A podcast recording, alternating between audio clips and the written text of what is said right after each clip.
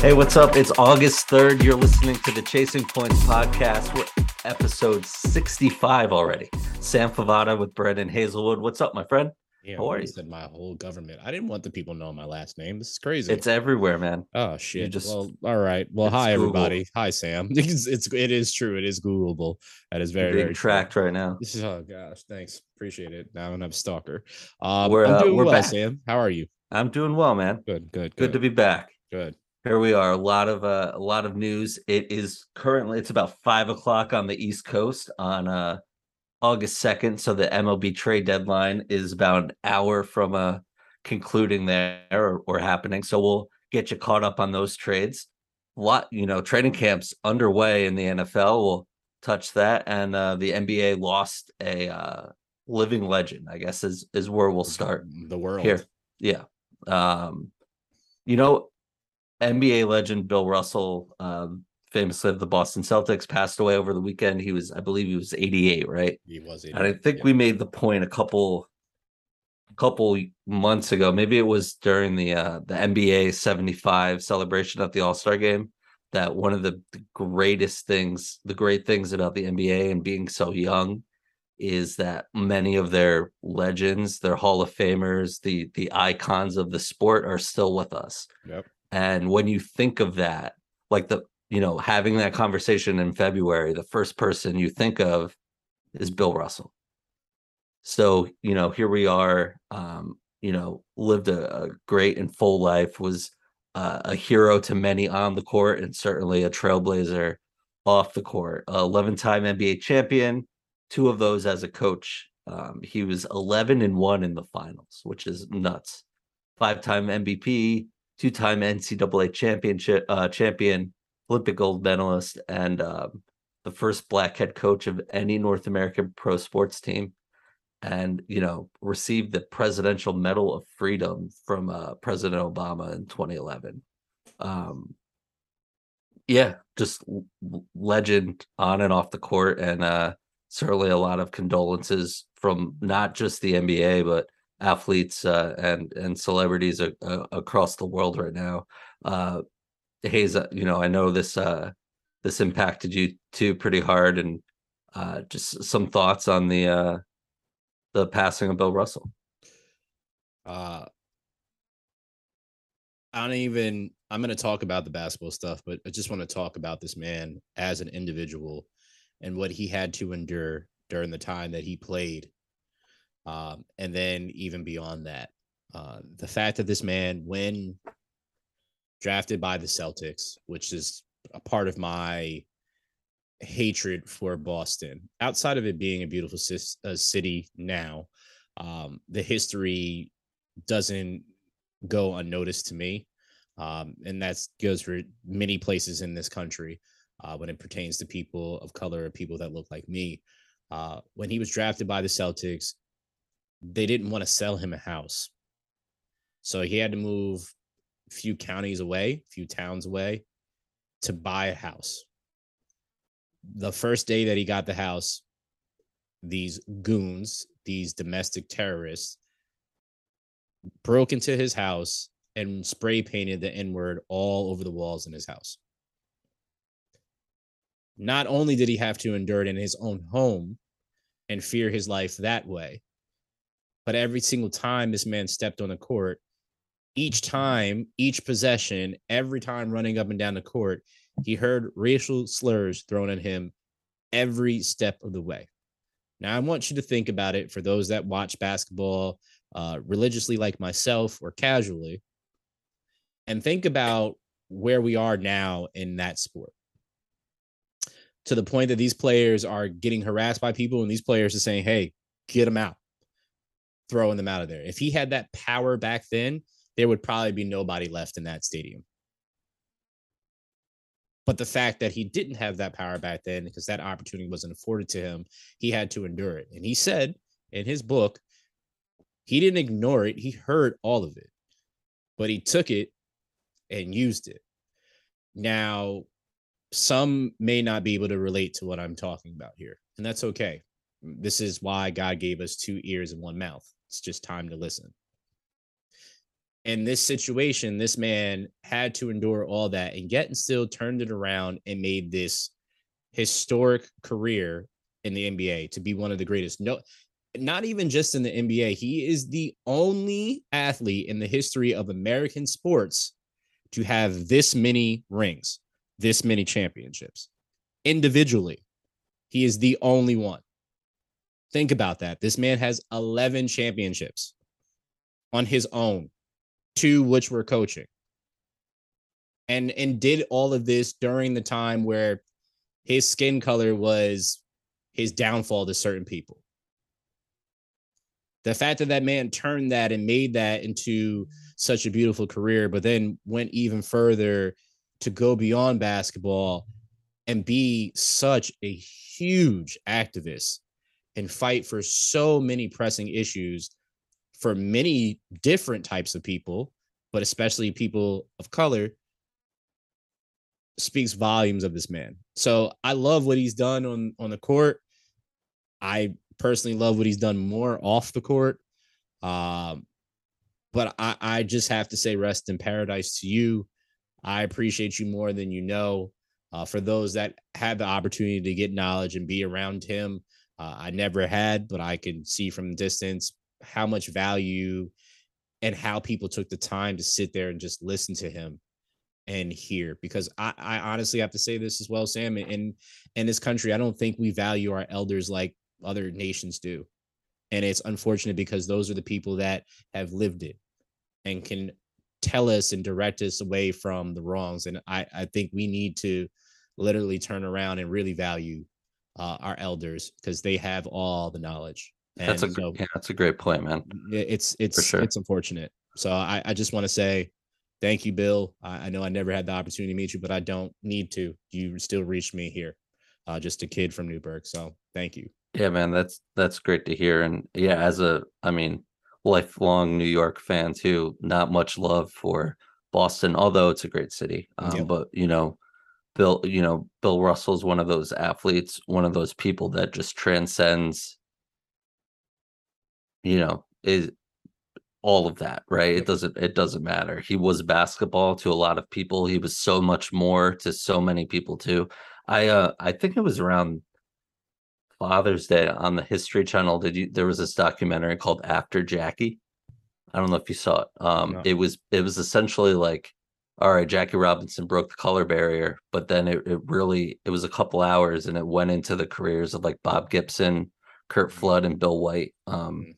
at one time they all played for the Cardinals and just break, you know, how how those you know the systemic racial problems didn't just end with Jackie Robinson and the same similar, you know, you mentioned uh, you know, breaking into Bill Russell's home and uh, you know, vandalizing it and just writing awful things and how, you know, you kind of just a lot of people are just naive to the thought of all right, this ended with Jackie Robinson, right? And we're still seeing it. You're still seeing it today, and and what you know these athletes, trailblazers on and off the court, like Curt Flood, like Bill Russell, and um, you know Larry Doby, and and everybody had to just overcome and just to you know to make a living and to uh, try to just play, you know, do what they loved was um, you know, uh, was was a heroic thing because they certainly endured a lot. So yeah, beautifully said, man. I don't think I, you know, I certainly couldn't say it any better.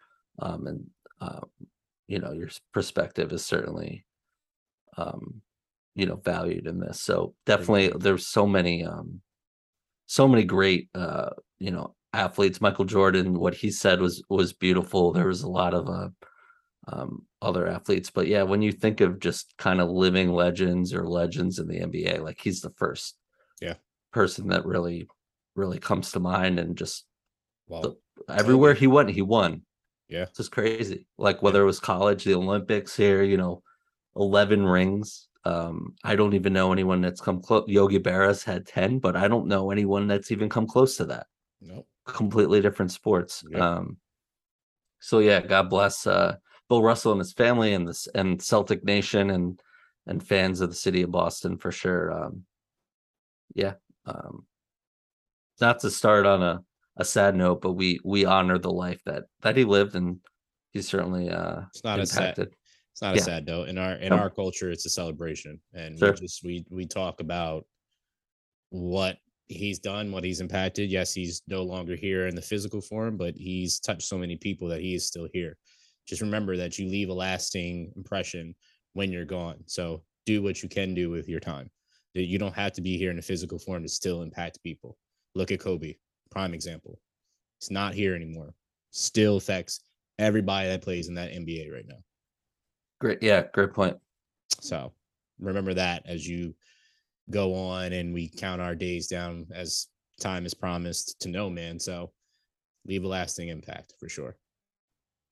Yeah, beautifully said, man. Um, so yeah, we'll, we're gonna switch gears to the to NFL here. A, a big weekend, big couple days Yeah. um, in the NFL. You know, we, we knew we were gonna have a interesting show today with the trade deadline so close to us airing, and then you know, just news left and right. So let's uh let's get to it. Uh, a couple wide receivers finally got paid. The uh Deebo Samuel drama is uh over for now, I guess. He signed a three-year extension worth uh up to seventy-three and a half million dollars. Um which is just wild. It, it includes 58 million in guarantees too. So it looks like he rescinded that no trade clause and and got paid. I know there's some additional uh incentives there for rushing uh accolades or or Yep. just um you know rushing stats that he would acquire. You know, certainly down the stretch, Kyle Shanahan and the 49ers utilized him uh in a bunch of different ways there. So be interesting to see how um how they do so now, especially with kind of what we're you know uh we'll expect to see Trey Lance under center, right? Um, so it'll be interesting there. And uh DK Metcalf signed a three-year, $73 million deal first with the Seattle Seahawks. Uh $30 million signing bonus there. Adam Schefter broke that news. Um so that's you know not to be outdone. Deebo got a half a million more. That's some more guaranteed money. Thoughts on uh these two uh you know uh number one receivers, just dynamic receivers getting paid. Pretty much every dynamic receiver, young receiver got paid this offseason. Your thoughts on uh Deebo and DK? Well, they all should first start thanking Tyreek Hill because he was the one that started all this for them. So they should thank him. Um, that's number one. Team saw what Tyreek or players saw what Tyreek Hill made, and it was like, oh no, I got to get that, even though Tyreek Hill is the fastest in the league, um, and arguably one of the best. I mean, Davante Adams is the best wide receiver in the league, but whatever. Um, smart for the Niners to give him money and pay him. Uh, he's he makes you go offensively, and if since they're transitioning to Trey Lance, uh, there's no way that you shouldn't have a guy like that on your team, right? Uh, you should probably pay him so you can have him and uh, Kittle. Uh, hopefully Kittle can stay healthy, right? Um, but just having those two just alone uh, can be very, very interesting. Uh, that is a dynamic duo, in my opinion. And Trey does have the ball; he can make all the throws, but we're just gonna have to see what happens with that since they've allowed Jimmy G to, to shop around. I'm sure he's probably not gonna get traded until mid-season, uh, but we'll see what happens. I wouldn't even be surprised if the Browns went out to try to get Jimmy G for one year. Um, if they could, but uh, it's whatever his contract is left, which is it is one year left, right? I think. I think so. And I Right, think it's more beneficial to just I think the Niners can just cut him outright Yeah, and and save some money there. I know he's he's making a good amount of money. yeah. Um, teams teams aren't going to go for that if they know that you know there's no market for him right now, um, which is surprising because when he is healthy, they he they win. So I mean, that shocks me. But anyway, uh, DK, um, it always hurts to, to talk about him because he could have been drafted by my team, but The last pick in the second round, man. It's just wild. it's just it's just so whatever. Um, he did talk badly about Philly though, so um, I'm not. Oh, well, Philly. can't have that. Can't have that. Philly, so it don't really it doesn't really affect me like that. But uh, you know, if you're talking about the team, then I had a problem, but he wasn't. Um, but yeah, no, I'm I'm happy he got paid too, but uh, was it really the smart thing? Who you got throwing the ball to you? that's that's my that's my thing is who you got throwing the ball to. And then apparently, I mean, the Niners aren't going to want to trade in division uh, to get Jimmy G there uh, because I'm sure they do not want to see him multiple times in the season. So I- am just really happy for these young wideouts getting paid. Um, they deserve to get paid, uh, being that they're they've essentially take taken up what running backs used to be, right? Your running backs used to be the the guys that got paid on the offense and so on and so forth. And it's wide receivers time now, and they're just out here, especially with how the NFL and the offense is now. So good for them. I, am always happy for players getting paid. Um, just see what happens with this uh, particular incentives for sure. Yeah, it's a lot of money. Um, again, like AJ Brown, you mentioned Tyreek Hill, Davante got paid. Um, I'm blanking. There's probably uh, even Hunter Renfrow got some money this offseason. So um, there's definitely a market there, and uh, yeah, I, my first choice wouldn't be uh, wanting to stay in Seattle, but you know, they opened up the pocketbook, and that and that's what happened. So, um, you know, as as we mentioned, training camp is underway, um, and we're gonna we'll be here every step of the way to kind of preview that. We have a really exciting uh, NFL preview coming up in a in a couple weeks. We're gonna tackle the AFC and NFC, um, so stay tuned for that. Um, any initial thoughts coming out of training camp? Any uh we'll get to the big NFL news in a second. Um the elephant in the room, if you will, but just on a training camp note. Uh I'm gonna leave my team out of it. I'm gonna save that for our uh our special episode when we're running down the divisions. I'll talk about them there. Uh but I, I'm uh interested to see what the how the Patriots turn with everything that's been kind of going off and hearing who is the who is or isn't the offensive coordinator for yeah. the Patriots. So I'm in, I'm intrigued by that. I'm intrigued by two of the best running backs uh, in the league. That one would be my boy Saquon, um, and then there's Christian McCaffrey down in uh, Carolina. I'm seeing what these guys are going to do this year. Um, if they can stay healthy, we both know what they can do when they stay healthy, but uh, they have some new guys there um, throughout the whole organization. So see what happens with that. Um, I am intrigued to see what Carson Wentz does with the Commanders. Um, I don't care too much, but I am intrigued to see what happens. I I just curious to see because in, in my complete opinion, if he doesn't do well this year, his career is over in the NFL. Um, Definitely whatever. as a number one quarterback for sure. Yeah, I, would agree with that. Yeah. Terry McLaurin got paid too. Yeah, this is true. This is very very true. Um, I'm, I really really really really really am super. I think the the camps that I'm paying the closest attention to is the AFC West because that is the division to watch this year. Um, and I know it's only you know training camp and then spring training, but or, or uh, preseason, excuse me. But man, uh, we do have our first game on Thursday, so we got the Hall of Fame yeah. game on Thursday. Jaguars so. and the uh the Raiders, I think, yeah, I think the Hall so. of Fame game. Yep. yep. Mm-hmm. Yeah, so it'll be uh interesting there. Yeah, a lot, a lot to dissect as we mentioned. I mean, Baker Mayfield, the Panthers playing the Browns in Week One. I know we can't go an episode without talking about Baker Mayfield. I'm sorry. um, yeah, just a lot of like camp battles and, and different things. Like, um, I'm not really intrigued by any of these quarterbacks coming out of the draft. There really aren't any QB battles. Apparently, Kenny Pickett looks really bad in Pittsburgh, like he's really behind. I've heard so it's mixed, it's Mitchell's job to lose there. Mitchell Trubisky. I've heard mixed things about that. I've heard certain days he looks really, really good, and oh yeah, he doesn't. I mean, I also heard a lot of great things coming out of uh, you know, that team that's in white and green and plays in the Meadowlands or plays in MetLife. I heard I've been hearing a lot of good things about that. Also, their tight end has been talking about he's gonna have a uh, Joe Burrow type season, which he needs to pump the brakes. But so you know, Uzomah. Yep. Yeah. Yeah. Zach Wilson on and off the, the field is just uh just having a great year, huh? Yeah, apparently. no, I I um I saw somebody sent me some uh some of the bombs Zach Wilson was throwing in in the off uh in, in camp and he looked pretty good. But again, everybody looks good wearing uh gym shorts and uh no yep. pads. So yep.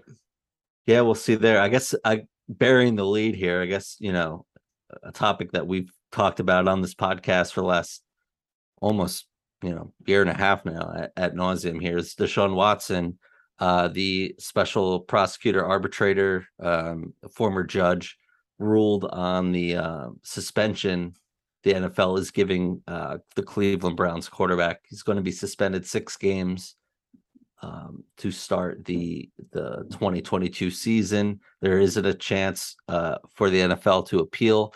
At that point, uh, I guess Roger Goodell would would give that decision. What's interesting about this here is that, in in something I wasn't aware of when we first talked about it off the air, uh, Hayes yesterday, mm-hmm. was that this is a new process for the NFL. It used to be, uh, you know, that the players signed in the last bargaining agreement their their life away really, and just let Roger Goodell be the judge, jury, and executioner. And uh, now he's he's relinquished some of that power as uh, um, you know, there's this uh, arbitrating process, arbitrator, um, third party making these decisions. So it's kind of like a, a clean slate. I think the thing that comes to mind is like Calvin Ridley of the, the Falcons just got suspended for betting, you know, fifteen hundred dollars. There's been uh he's got suspended for a year. There's been uh De- DeAndre Hopkins got suspended the same amount of games as as Deshaun Watson for you know traces of PEDs in his his uh you know blood sample or whatever blood test and uh you know here's Deshaun Watson allegedly you know um harassing up to 24 25 women and and getting six games here. Um thoughts on this? Certainly the Browns were prepared for this. They signed him to a his his base salary is only a million dollars so he's going to lose six game checks there but he's still got he still got paid all of his money and signing bonuses. But your thoughts on on Deshaun Watson, uh, how this process went down, and what do you think is going to happen next with the league? Um, I don't know, man. It's how can I say this? I I know you told me that there's a new process, but this is just like to me business as usual with the league. Um, and there's always a bunch of messy stuff that happens in the NFL. Um, it's never something that ever really makes sense to me at times. Like as you mentioned, Ridley goes and has a a year suspension for betting, and then Deshaun is brought up on 24 uh I, I guess accusations would be the proper term. Um and all settling out outside of court. So there's no fine part of this, by the way, just to be very clear about that. Um, but now it's it's up to Roger Goodell, as you mentioned. Um, I just feel that the NFL had to do. I mean, no matter what, this is where I'm going with this is because I don't believe in NFL when it comes down to ruling, because at the end of the day, it's protecting the shield and their bottom line. So if it ain't about money, they they don't really care. And with Deshaun being the the main headline, even with all these wide receivers getting paid all this money, the thing that everybody keeps talking about and going back to is this Deshaun Watson situation. So how do you make it disappear, Sam? Okay. You suspend him for six games, which, as you mentioned, this will be finally decided by Roger Goodell. But you suspend him for six games what do people have in this country, let alone over the whole entire world? Short term memory. You're six weeks into the season. Whatever headlines is taken over, because we, you and I both know when it comes to football, once it starts, whatever is happening that week, whatever team's winning, that's the main headline. That's what takes over. So they have six weeks to not have to worry about anybody talking, and they're going to talk about Deshaun, but it's not going to be the first thing that's talked about. So we get six weeks to have this problem disappear and we can make our money and get rolling. And by time week six comes out and he comes back on the on the field, if that sticks, we're not going to talk about it anymore really like that. We'll talk about it probably for that week or two. And then all we're going to talk about is we're going to switch the narrative and this is going to be about the Browns winning or can the Browns still make the playoffs and so on and so forth, right? This is a strategic plan to me uh, to to worry and protect the shield and money. Like it just at at the end of the day, if you're really trying to do right by the fans And I understand he wasn't proven guilty. He did settle outside of court. We're not there. Sam and I have talked about this on numerous occasions. We're not lawyers. You're innocent until proven guilty. There's nothing that he technically was proven guilty for, or there was any court cases, but he settled outside. Um, it's just a messy situation. So how do you make messy situations go away? A PR thing, just like what happened with Travis Scott, even though I still don't believe it's his fault, but you can argue whatever you want to. What happened? He disappeared for a while, stayed out of the limelight. Now he's back promoting music, promoting his sneakers, and it's like it never happened. This is right. this is what we are as a, a country in totality is we forget about things and then people go on with their lives. And I'm not saying to forgive and or forget um, that's up to you. I'm not the ruler of the court of a public public opinions, but this is how I see it and how I perceive it. So, I mean, I just feel it's business as usual for the NFL, and it's just to protect their bottom line. Yeah, no, the the gambling thing with Calvin Ridley, it's like the integrity of the game yep. is at stake there. Yep. Right? Mm-hmm. You can make that argument. They sports have always come down very hard on on this, especially now with legal gambling happening pretty much everywhere. Mm-hmm. Um, and you know, Pete Rose is still not in the Hall of Fame and probably won't be until he he dies. And it's just how that's gonna go, right? Um, so so that's one thing. Yeah, this is by week, you know, it's we're gonna get a buzz and in week six or seven with this story. Depend, you know, it looks like the Browns have a pretty uh an easier part of their schedule, at least the first six games. They play the Panthers and the um, the Steelers and the Jets, and um, I think the Steelers is probably the only real tough game in there. I, I, I apologize, I'm not, I don't have the schedule in front of me, but certainly if they Jacoby Brissett or whoever's under center gets off to a bad start, then we'll have that com they'll have that conversation. I'm not really interested in the conversation anymore, but um, yeah. you know, and again, we are a sports podcast. We do venture outside the world of sports, but for this conversation, we're really just talking about Deshaun Watson on the field. Because as you mentioned, Hayes, we weren't there. We don't know what's happening. I haven't. I didn't even read, you know, all of the appeal. Yeah, we don't. Um, we don't know how much he settled for, which yeah. they're they're not going to do that. I'm sure they just they sign NDAs to not disclose that. Um, so yeah, there's a lot that we don't know. There's a lot that we may never know. Um, so in, in that case, I mean, it it yeah, it's just business as usual for them. Uh, yeah, and I I know Deshaun like there's people you know uh, reporting that Deshaun's camp's not happy about this that he's innocent and you know again two judges dropped these charges or any potential uh you know looking into these cases here there wasn't enough evidence or whatever um, and you know, the Browns have to be happy with, you know, just looking at from a football decision. Like yep. Browns have to be happy with this, right? Yep. They kind of expected this worst case scenario for them is he's out for the year, and then they they figure something out, whether it's Jimmy G or you know whoever. So um yeah, that's uh, interesting there. Uh, he hasn't played, you know, he did sit out all of last year, but he got paid like $30 million. So it's not like he was really must be nice to sit out a yeah. whole year and get paid $30 million. I'd gladly so, take that. But Give me $1 million to sit out for a year. Give me a hundred thousand dollars to sit out for a whole year. I'll do it. What? Whatever. um the but the uh you know the thing is he's when he's playing, he's a top top athlete quarterback in this game. Uh, we've seen it with lesser teams. Now he comes to a team with a really strong offensive line. You know, Amari Cooper's there. You have Nick Chubb and Kareem Hunt.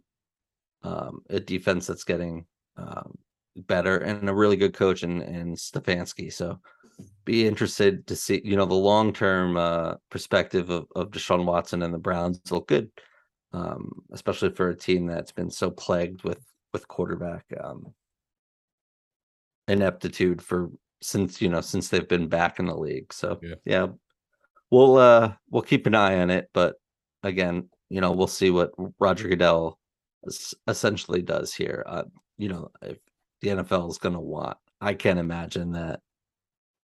I can see them appealing just to appeal, but if this thing just goes away, I think they'll probably be happy with it. You know, yeah, well, to... speaking of things that people wish went away, is the Dolphins wish uh this tampering charge would go away, and they wish that the loss of their first round draft pick would come back. And Stephen Ross probably wishes that he wasn't suspended uh, as well. Uh, I do know one person that's probably sitting here looking at this and chomping at the bit, and that's uh, my guy Flores. Uh, because he's probably looking at this like, mm, see, this this place is a little corrupt there. I know it's not gonna. I'm sure he's gonna try to make an argument somehow, some way with that. We'll see if that actually happens. But uh, the Miami Dolphins will be forfeiting first round pick in 2023 draft, third round pick in the 2024 draft for violating the league's rules tampering. So if you haven't heard, I I remember reminding Sam on the or telling Sam about this on the podcast as he didn't hear about it at that time was the Dolphins were in contact with Tom Brady uh, to be a part owner and to have Sean Payton be the GM uh, and then also Tom potentially playing for the Dolphins. The problem is Tom Brady was still with the Bucs, Sean Payton was still with the Saints, so that is tampering. Uh, it's just like the Dolphins just can't stay. At least the owner of the Dolphins can't stay out of trouble in situations or is putting himself in these really sketchy predicaments. I want to see how long his suspension is. Did you see how long his suspension? I think it's like October 17th or something like that. I don't Yeah, know how many weeks through. October 17th. Yeah. Yeah, I don't know how many weeks that is, but um, and, he was fined, right? 1.5 million. Which is fine. you know, Nothing Whatever. to him. Yep. it's a and backup then- running back. Yeah, Yeah. And then Bruce Beal, uh, the vice chairman, was fined five hundred thousand dollars. It would not be eligible to attend attend league meetings. So it's like the vice chairman got a worse punishment because he's not able to attend those meetings. for how long? Because like Uh, the off season's over. Like they they've already added a new coach. They've got Tyreek Hill. They've they have the fastest team in the league now. The I- weakest part of that offense is probably their quarterback. True. I, I don't know. It doesn't say how long that is, but I Did uh, they did they address the um the tanking aspect of this? I know Brian Flores was pretty the, the allegations there was that Stephen Ross told him basically was gonna pay him out to to lose games. Did they address that at all? I didn't really read yeah, the story. Yeah, they said a bunch of people uh basically said they they didn't hear anything about you know the pay to tank uh, situation. So there's nobody uh, that's stepped up and actually said that outside of uh, uh Flores. So I uh I- it just sound it's just again to me just these owners they get themselves in some really really messy situations over and over and over again and I, I just I, I just can't trust any of them honestly. I don't i won't i would never just nope nope except for the rooney family i would trust them.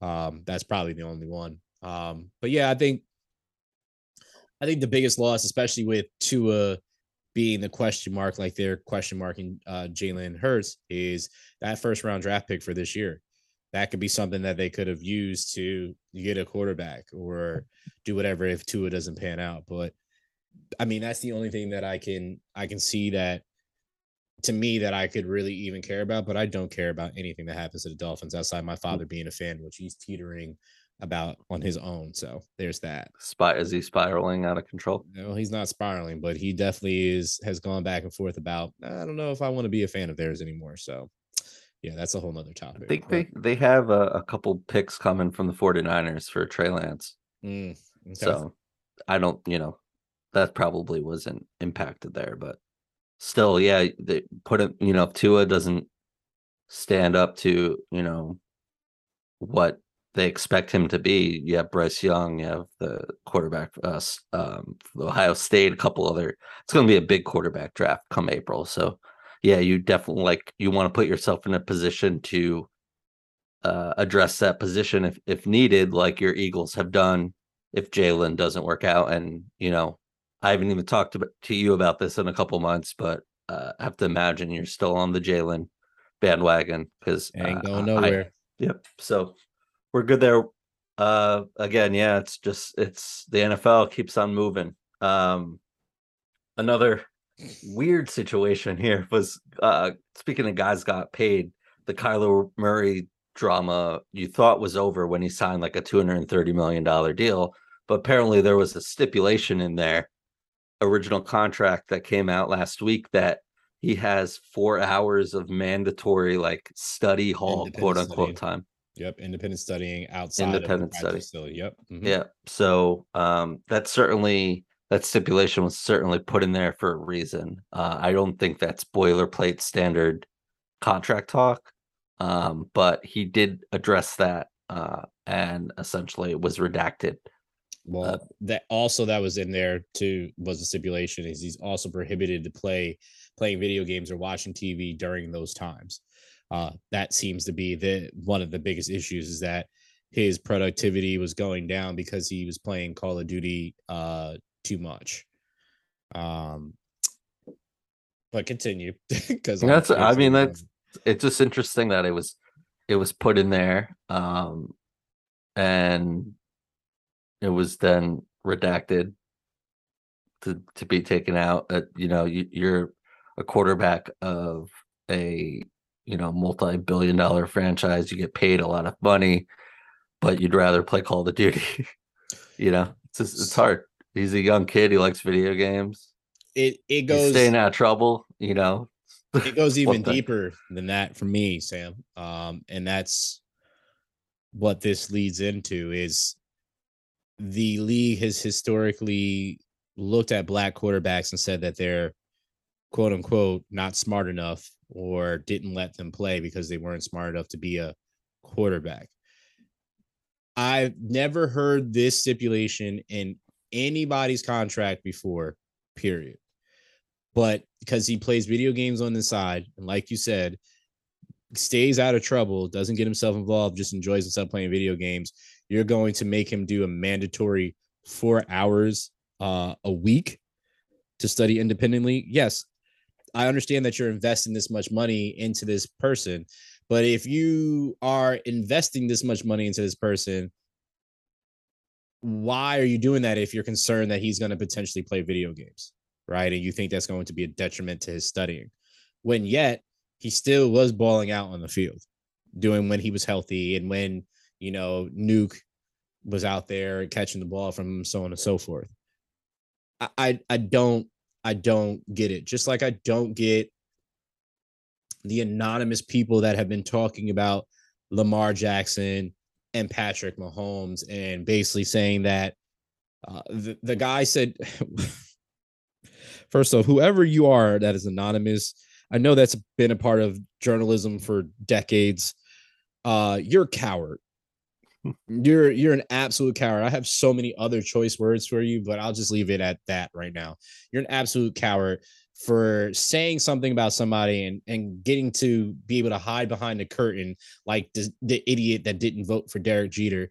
Um, you're still out here. Don't wanna know who that is. still still do as well um still out here saying whatever you want to say like you sam do you know how i would feel if i could have like a megaphone and i can disguise my voice and disguise me you never see who it was and i can say all the things that i ever wanted to say about somebody and You'd you be like- never know it's me in a documentary, you'd be like blacked out, yes, and like a exa- voice. Yeah, yeah. exactly like you of course people would love that that to be anonymous and be able to say whatever they want to say because you have no repercussions and the reason why you're doing this anonymously is because you know that you're going to have to face these two quarterbacks and you know it's probably somebody in the division and you know they're scared the one guy said about lamar jackson that he doesn't care if lamar won 12 championships he still would not consider him a one well you sir are an idiot because he doesn't need to be a one in that case to win 12 championships, which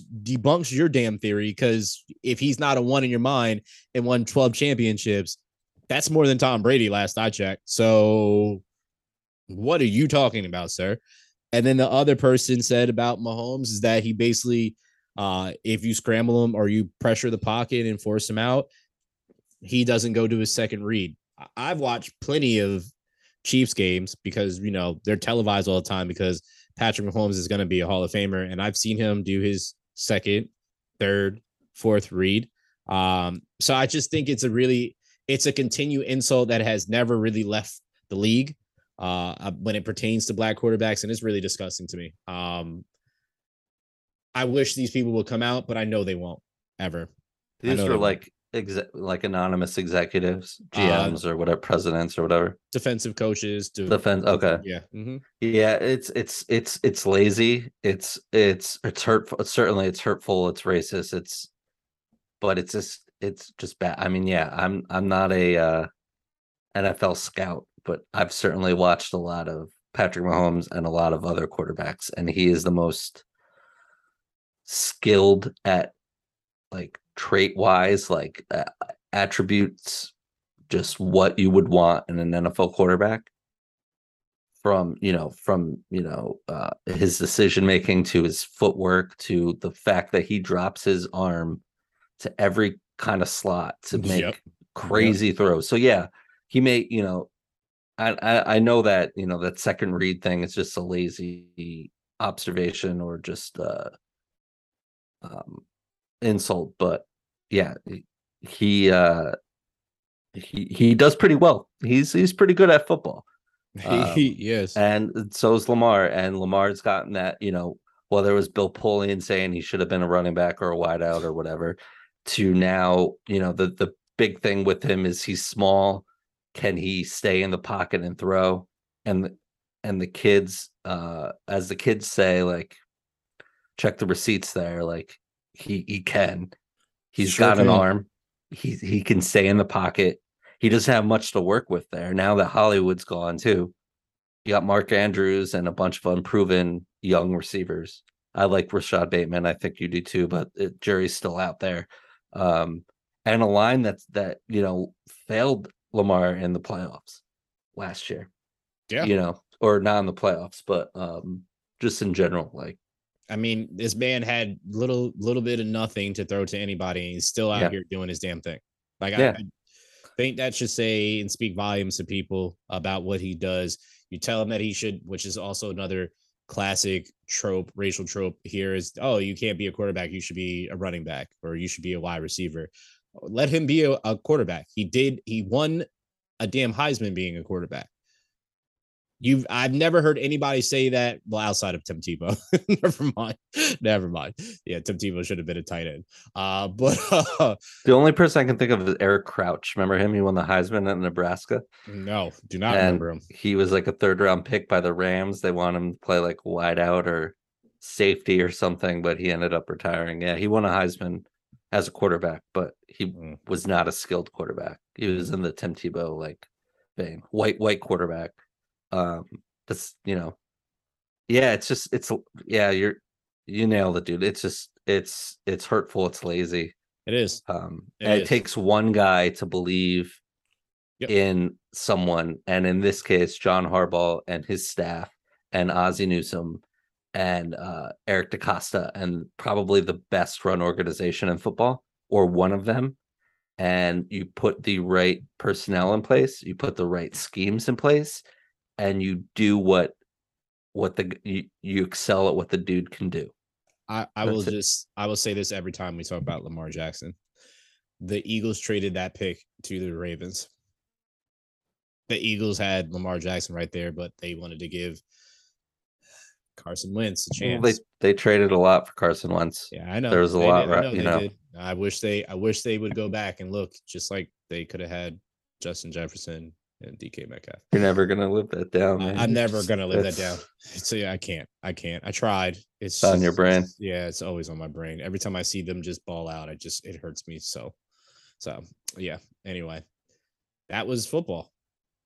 And So- and to the the Kyler thing, something popped in my head. The only time I can remember something as silly as this, you remember like the the things where the Raiders were Jamarcus Russell. Yep, Jamarcus. They yep. they gave him blank game tapes to study. Which and he admitted Yeah, it was the case. Yep. and uh, he he said he watched the game tapes, but they were blank, and he never actually watched them. hmm It's uh, you know what what That's- talent, man, Jamarcus Russell. That's a LSU, you wild Remember that? that's a wild, wild situation. Wild, wild situation. Yeah, yeah. Um crazy. You know what else is wild, dude?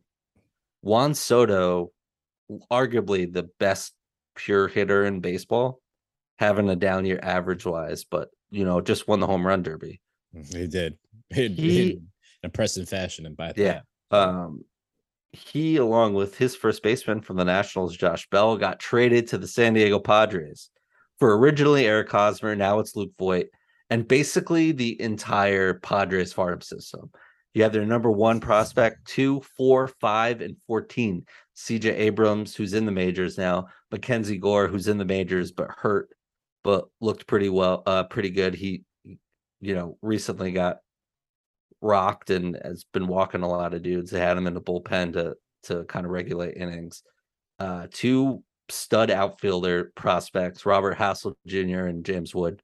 Wood's on my dynasty fantasy team, by the way. Um, and uh, right-handed pitcher Jarlin Susana. For, um, you know, arguably again one of the more talented players in the league. Um, I didn't think they were going to actually trade him. Uh, I heard the Yankees had a shot. There, you know, the Mets were involved. The Cardinals were really heavy on him, but we saw the the asking price here again. The first, second, fourth, fifth, and fourteenth rated prospects in a very deep farm system. Uh, the Padres weren't done either. They acquired uh, All Star closer, arguably the best closer in baseball, Josh Hader, um, from the Brewers as well. They just got uh, Brandon Drury. They just traded Eric Hosmer to the the Red Sox. It's about quarter to six o'clock uh, Eastern time on the trading deadline day. So these are the you know where we stand now. Thoughts on uh, this blockbuster and uh, what the Padres are doing out west? The Padres are serious. Um, super super happy. I had to text message my friend Matt, uh, who's a Padres fan out there in San Diego, and he's super ecstatic. And we got to talking uh, and basically bigging up each other's teams and whatnot. Um, they're good now to do things without even having my boy back, which means a whole lot. Um, Fernando I- I do- Yes, Yeah. I do do enjoy what they're building out there. Um, that's that's a that's murder's row. You have Ta- Tatis, you have Machado, and you have Soto. Like what what are you gonna and and Josh Bell as well too. So uh what what are you gonna do against that lineup, right? That's a very, very stacked lineup in that case. Um yeah, I, I do like their pitching rotation as well too. I- I just think the Padres are doing all of the right things to try to maximize the time that Tatis has there. Um, and and I just they're thoroughly thoroughly love it. I just think that for the Nationals, it, it's it's hard for me to say who really won this because Sam and I have been talking about this and and all the prospects that the Nationals got and Sam indicating and saying how how highly ranked these prospects are. I, I think this is honestly a win-win trade. Um, the Nationals got prospects for a guy like a ton of prospect for a guy that is a phenomenal player, right? But they're getting multiple people that could be that could help their franchise be something and potentially go back to the World Series again, right? And then the Padres are finally trying to be, you know, a relevant team since they went to the World Series against the Yankees and got absolutely demolished, right? So they're trying to be somewhat relevant again. And uh I I really like it. I like to trade for both ends, man. I really, really do. Yeah, the, the Padre team's been aggressive for almost a decade now, right? Like big big trades, like at the time, like uh um Craig Kimbrel, remember that? Like Wil Myers, big trades back then.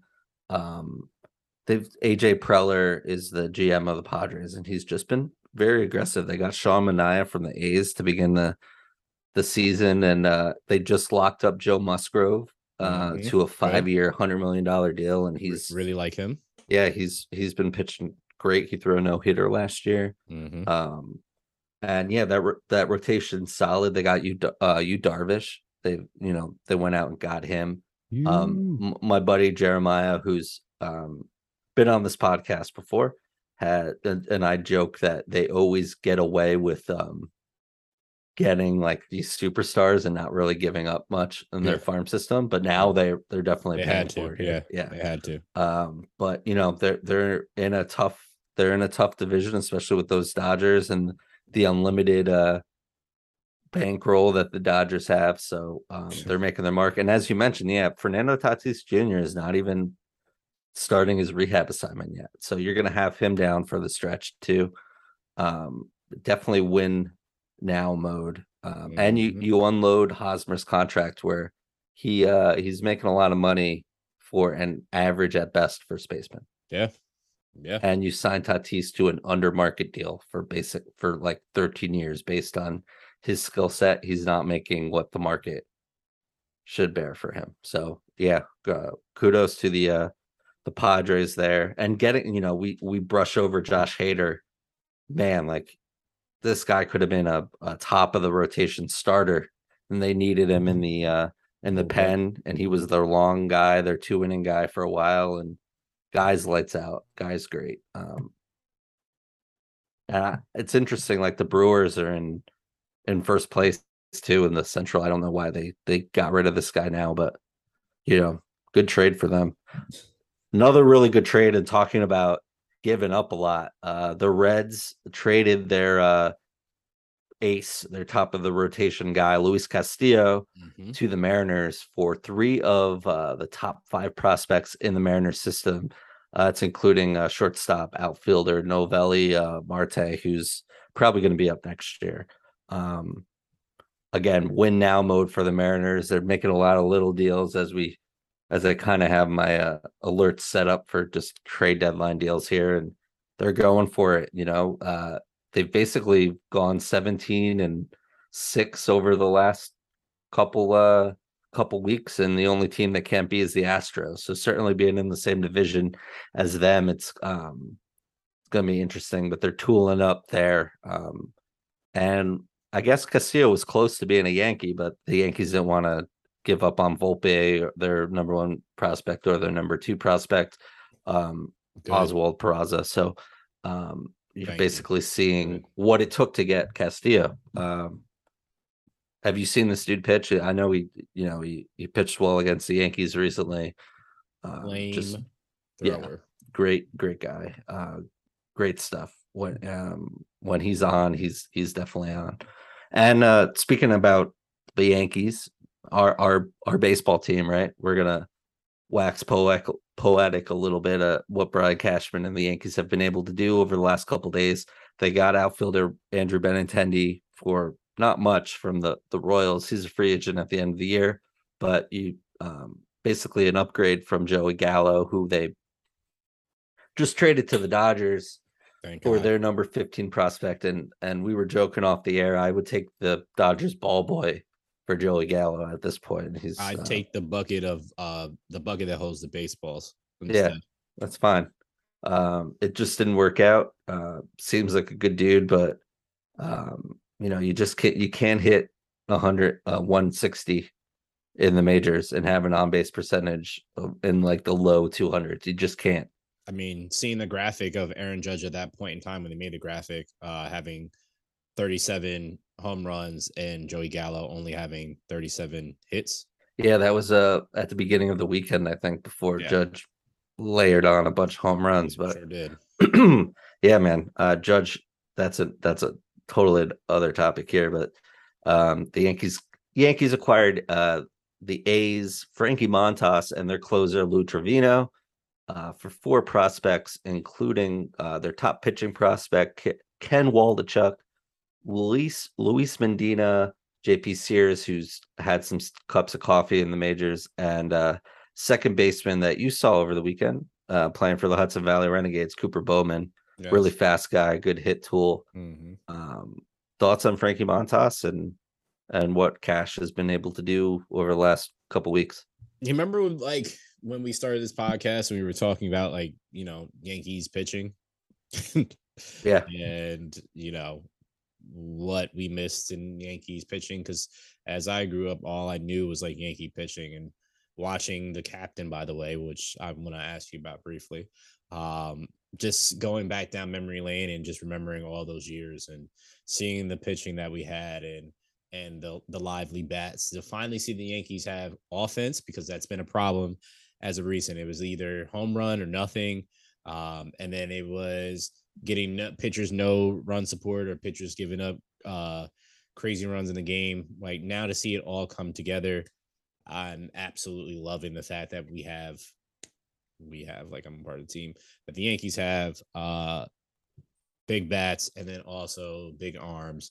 Uh, so I I do love this. That it's a uh, it's always this with the Yankees anyway. Uh, a winner or go home right mentality. Um, and I I do thoroughly thoroughly thoroughly thoroughly love that they did this.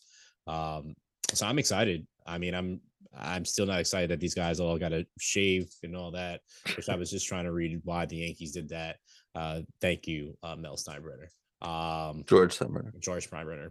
You know, all, all the Steinbrenners because you're still keeping it going. All that bull. Um, but yeah, super super happy. Can't wait to see that. Um, have you been keeping up with the captain? I, uh, to be honest, I only saw the first episode. I know they're on my DVR. I was, dude, I was in Toronto last week, and I was going to uh watch them, and I log into ESPN Plus, and I couldn't get ESPN Plus in Toronto. It was like what? And I couldn't get Netflix in Toronto, and I couldn't get Disney Plus in Toronto. There was a whole bunch of stuff I wanted to to binge in the late hours of the night. You don't have a VPN, do you? No. Yeah, you should probably do No, that. that's what my buddy, uh.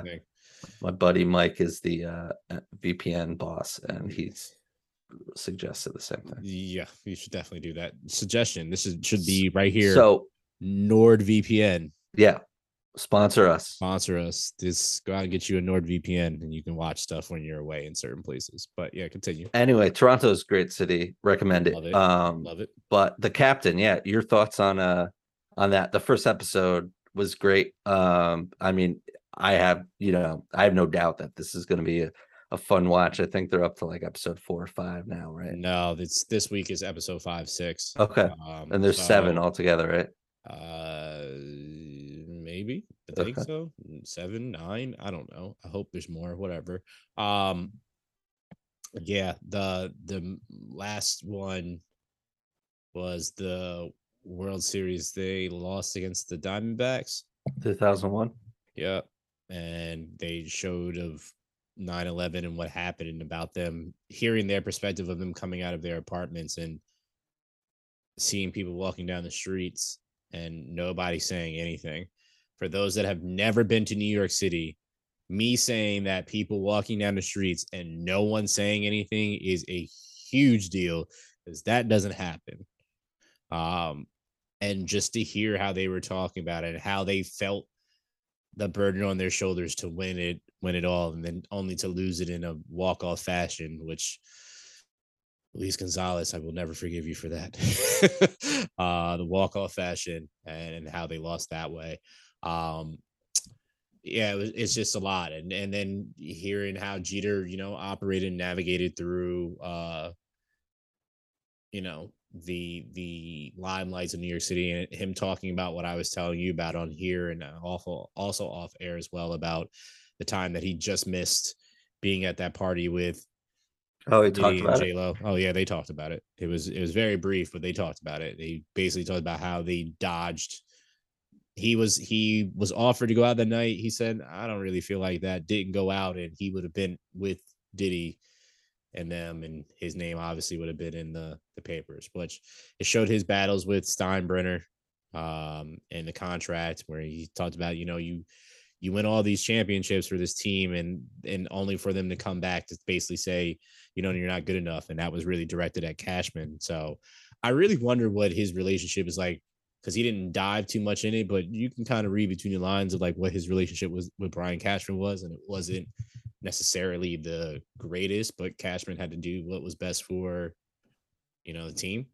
And uh yeah, and then also you get to see uh Jeter and uh A Rod's relationship. Yeah, I saw some of those sound bites. Yeah, Interesting. That was mm, very very interesting to see see all that. So just yeah, I I just can't wait until you you watch it. Yeah, I will. Yeah. By next week, I will have it done. hmm Cool. I'm Yeah. ready for it. Um, definitely. Uh, it's on the DVR. Good. Excited about that. Um, yeah. Noah Syndergaard just got traded to the Phillies. I don't know what Did the? Phillies are doing. Yeah, I Mm. just saw it via the Athletic. I think probably Ken Rosenthal reported it. No, I don't know who did. It says the Athletic. So Yeah. Um, yeah. so big trade by the Yankees there. Frankie Montas, Lou Trivino. They got a, a rookie reliever from the Cubs uh yesterday too. They gave up uh um, you know, one of their top pitching prospects too. It's you mentioned like powerhouse pitching by the Yankees. It's you know, haven't done a great job of developing pitchers. Yep. Severino comes to mind, Domingo Germán. But otherwise, you know, you go out and you get Gerrit Cole, you get J- JMO, um, Montgomery, you grew in your farm system, but we never really did well there. But you know, you can just trade for for I big be- pitching. Be Um, honest. I don't know if I really like. I don't actually. I'm not. I don't know. I don't really like Jordan Montgomery. Just gotta be honest with you. no, No. did he do something to you? No, I just don't. I, every time I see to watch his games, it's just. I know he doesn't get too much run support, but Yeah. I just don't like. Yeah, I just don't like his game. That's that's just it. But I mean, it's okay. I don't have to like everybody on the team. Like I didn't like No Neck, but you know, whatever.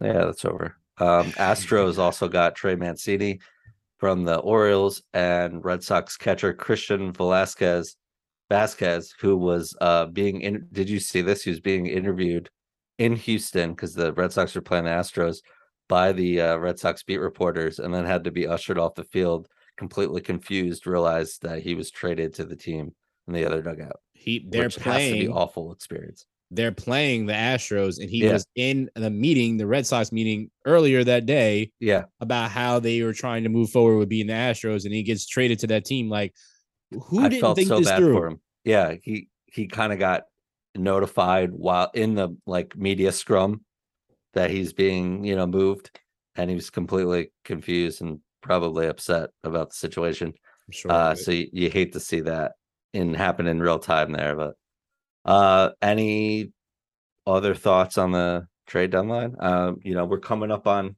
six o'clock here Eastern time. Uh, you know, trades tend to trickle in if anything. Before we wrap up, anything big happens, we'll certainly address it. But Yeah. thoughts Um, on the deadline? I mean, I, I always love deadline, trade deadlines. So just love to see. It's like the time to shine for a GM, right? It's like you don't really get spoken about unless you do something extremely negative. But then when you make these big impactful moves, like you're you're the you're the toast of the town. Like, yes, you get that player, but everybody's like, you made that deal. Like, you know what I mean? Like for me, Howie Roseman during the NFL draft, right? It was just like, you did what? Like, okay, I give you a little slack here, and that's it. Cards get Jordan Montgomery. yes. I just saw that. Yes. Woo! All the people that I said I wanted to get traded have absolutely got traded from the Yankees. yeah. That's wild. That just happened. The Yankees Oh, that is hilarious. Live reaction left-handed pitcher Jordan Whew. Montgomery. Uh, the Cardinals got him for outfielder Harrison Bader. Uh, good defensive center fielder. He's really fast. Um, that's wild. That I don't know why they traded Jordan Montgomery. He's I- he's pretty good. They see the same thing I see, Sam. I have the eye. I have the I wonder- eye. You just know I see it. Trust your brother. I know you trust me.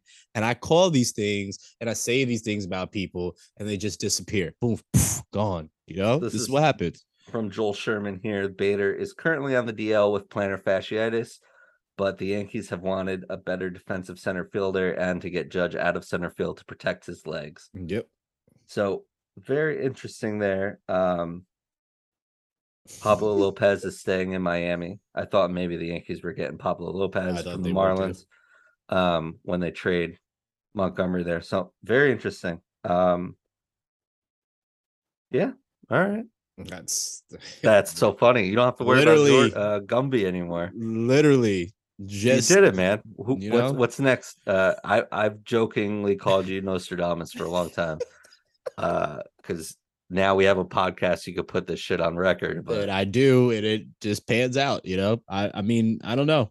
Um, when's Who else don't you like?